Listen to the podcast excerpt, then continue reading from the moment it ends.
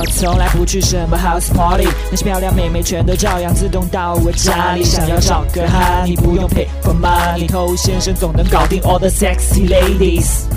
嗨，各位好，我是偷先生。在上一集呢，我们已经讲过了，你应该跟妹子成为哪一种朋友啊？绝对不是那种妹子她跟你发了好人卡，说我们适合当朋友的那种朋友。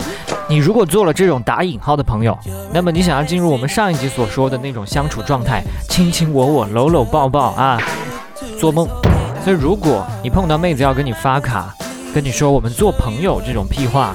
那你一定要赶紧给他撇清，别跟我来这一套啊！你想太多了。那其实最好的状态呢，就是你已经提前发现这个妹子她想要跟你发卡，想要把你推到一个友谊区。那这个时候应该怎么办呢？你先下手为强，你来给她发卡。你这样一来呢，还有可能给她一些落差，才会有操作的空间。那随后的这段时间里面，你千万不要越界，就在这个程度上，再慢慢的去发展。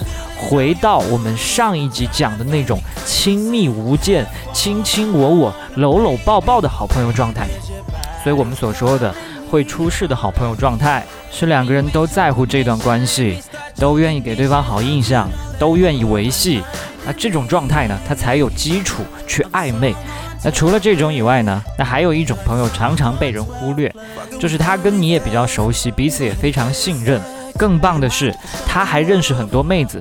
有些兄弟他就想不开，碰到这么好的朋友，他还要去撩人家，还想去跟别人发生一些不纯洁的事。拜托你想一想，为什么不可以通过这个妹子去结识更多的妹子呢？那她是通过闺蜜介绍认识你的嘛？那安全感、熟悉度这些方面都不会存在太大的问题，至少比你在外面搭讪、网上认识要强很多。所以，当你想要认真的谈一段恋爱、交往一个长期对象的时候，通过这一类的好朋友去认识，未尝不是一个好的选择。而且有这样一个好朋友的存在呢，他可以给你更多关于你这个目标的准确信息，提前就让你知道这个妹子的真实个性，对吧？有些妹子她可能看起来比较文静，但其实很闷骚。你如果不知道这些的话呢，你就会走很多的弯路。但如果你一开始就知道真相，那心里踏实，就亲驾熟的感觉。那假设你不是很想认真的、严肃的有一段美好的恋情啊，想自由的、开心的跟某些妹子有短暂的回忆，那你这个好朋友呢，他也有可能帮到你。这个就取决于你们的感情是否深厚，是吧？那我很感恩呐。那在我的人生中呢，确实有很多这样的好朋友给予了我非常大的帮助，令我永生难忘，是吧？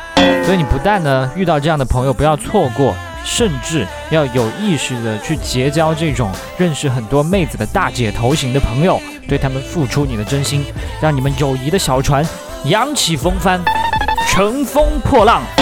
好，我是陶先生，今天就跟你聊这么多了，我们下回见。